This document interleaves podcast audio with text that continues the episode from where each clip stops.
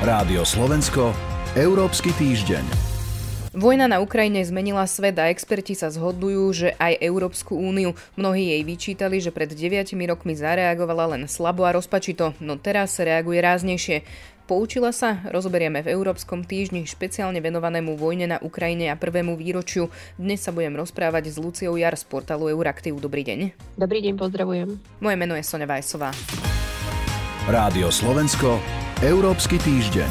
Z Bruselu dnes otvorene zaznieva odsúdenie agresie na Ukrajine aj kritika Ruska. Ako veľmi sa z vášho pohľadu zmenila Európska únia za posledný rok a je možno jednotnejšia vnútorne aj navonok ako pred vojnou? Určite vojna pre Úniu priniesla bezprecedentné zmeny a naozaj to, čo sa v minulosti dialo celé mesiace aj celé roky, sa naozaj za posledný rok veľmi rýchlo zmenilo. Únia vychádzala v podstate z covidovej krízy, kde sa v priebehu týždňov ešte v marci v roku 2020 ukázalo, že inak ako solidárne a spoločne to naozaj v Únii nepôjde a takáto taktika v podstate pokračovala aj hneď od začiatku invázie Ruska na Ukrajinu. Takže ten bezprecedentný útok, celý tento fakt a celý tento narratív tej jednotnosti, solidárnosti ešte počiarkol. Vnútorne bola Únia určite schopná dohodnúť sa na viacerých opatreniach. 9 balíčkov sankcií, ktoré postupne na seba nadvezovali, je určite jedným z tých dôležitých krokov. Je jasné tiež, že taká snaha opustiť ruské zdroje energie by bola v minulosti proste obrovskou debatou. Aj teraz bola, ale naozaj sa v konečnom dôsledku našli mnohé riešenia. A z pohľadu zvonku to tiež bolo zásadné momentum, pretože v podstate už v prvých hodinách po invázii si blok v podstate automaticky uvedomil, že tou najväčšou devízou bude presne, že ak sa z oči voči agresorovi postaví, tak to musí byť len jednotne a spoločne. Videli sme počas roka viaceré výstrelky, úlety, taký trojský kôň, ktorým sa v niektorých oblastiach stalo Orbánovo Maďarsko, tiež samozrejme bolo výzvou, ale my z viacerých zdrojov naozaj vieme a svedčia o tom v podstate aj tie finálne dohody z ostatného roka na európskej úrovni, že mnohí lídry stále blafujú pred kamerami, ale keď sa zavrú dvere, tak za stolom diskusí v podstate vedia, kde, kde je sever a že tí európsky partnery sú pre nich dôležití. Portál Euronews zverejnil niekoľko tabu, ktoré teda dokázala za posledný rok Únia prelomiť. Niektoré ste naznačili. Dokázala sa nájsť zhoda na deviatich balíkoch sankcií.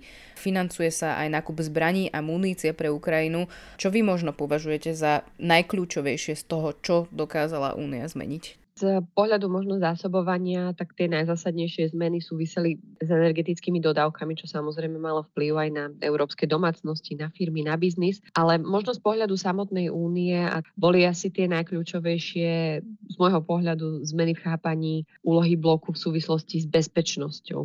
Naozaj len 3 dní po ruskej invázii schválili lídry krajín EÚ takmer 500 miliónov eur na výzbroj a obranné systémy pre Ukrajinu, pričom naozaj išlo o bezprecedentný balíček v rámci toho známeho európskeho mierového nástroja. No a tento mimorozpočtový v podstate inštrument umožnil krajinám a v podstate ako keby obísť e, zásady zakladajúcich zmluv o nefinancovaní vojenských aktivít a v podstate preplácať kon- konkrétne výdavky členských krajín, uh, ktoré teda dodávali zbranie Ukrajine. To je samozrejme nástroj, ktorý už síce bol v minulosti vymyslený, ale nikdy nebol použitý. Čiže naozaj sa menila identita Európskej únie, ale v podstate aj identita niektorých krajín. Tri škandinávske krajiny, Dánsko poviem, aj Fínsko a Švédsko v podstate v priebehu mesiacov drasticky zmenili roky, roky trvajúci postoj účasti na existujúcich um, obranných bezpečnostných štruktúrach. No a Nemci samozrejme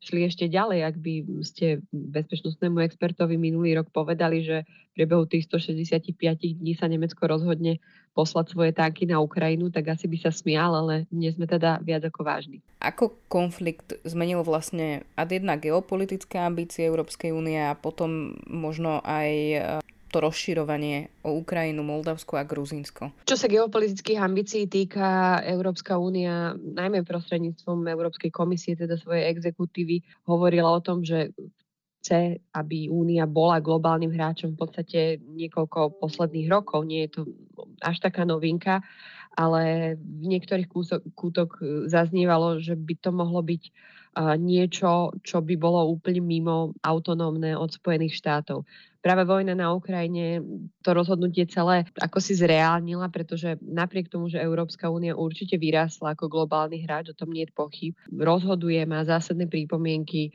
na najdôležitejších medzinárodných fórach, tak aj tá pomoc pre Ukrajinu by asi nebola tým, čím je dnes, ak by to bolo bez Spojených štátov. Čiže to transatlantické partnerstvo sa počiarklo v ostatnom roku o mnoho viac.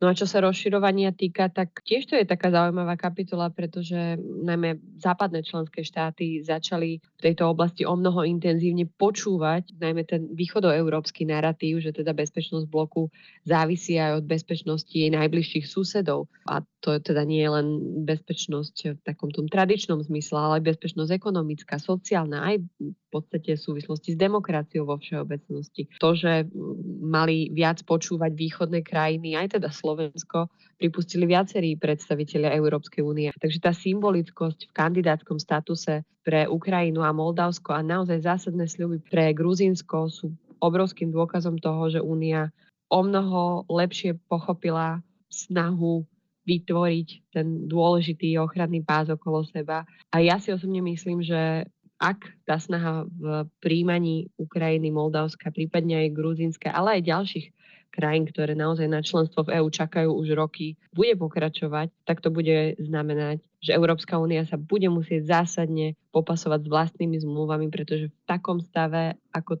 to je dnes, a to je samozrejme samostatná kapitala, to asi nepôjde a môže to spôsobiť veľa sklamaní. Mnohé sa v Európskej únii ale zmenilo za ten posledný rok. Napriek tomu ale zrejme sa dá únii aj niečo vyčítať. Hoci sme asi menej energeticky závislí od Ruska, ako sme boli. Je to ale takéto posledné tabu, ktoré dodnes vysí, teda ten plyn a jadrový sektor a toto je možno tá oblasť, ktorú by ste považovali za takú, čo sa dá Únii vyčítať? Možno by som jej nevyčítala túto oblasť preto, pretože na nej aktívne pracuje. My vidíme, že tie energetické štruktúry sa budovali 10 ročia a naozaj nie je ani technicky možné otočiť sa zrazu proste o 180 stupňov a to si asi všetci uvedomujú, nielen v biznise, ale teda aj na politickej úrovni. Možno o mnoho problematickejšie a taká nedoriešená oblasť je účasť Európanov na ruskom trhu, respektíve nejaká taká snaha byť stále súčasťou za dobre s Ruskom. A to teraz hovoríme o tom, že rôzne spoločnosti európske ešte stále veľmi intenzívne ťažia e, z tej situácie. Dokonca sa aj zvýšil obrad e, v Rusku, pôsobia tam a teda začnem od biznisu, ale v konečnom dôsledku je to potom aj o individualitách. Vidíme množstvo osobností, ktoré tam ešte pôsobia, aj slovenských hokejistov, ktorí sa obliekajú aj dnešnej noci proste v ruskej KHL do dresov, ktoré oslavujú hrdinstvo v úvodzovkách obrancov Ruska. Takže taký ten narratív o tom, že naozaj je tu vojna a ak sa za našimi hranicami veľa nezmení, tak v nejakom momente naozaj Kreml ešte stále môže prebrať jednoducho vládu e, na Ukrajine a, a ten narratív bude proste úplne iný. Uzatvára Lucia Jar. Ďakujem vám za rozhovor. A ja ďakujem za pozvanie.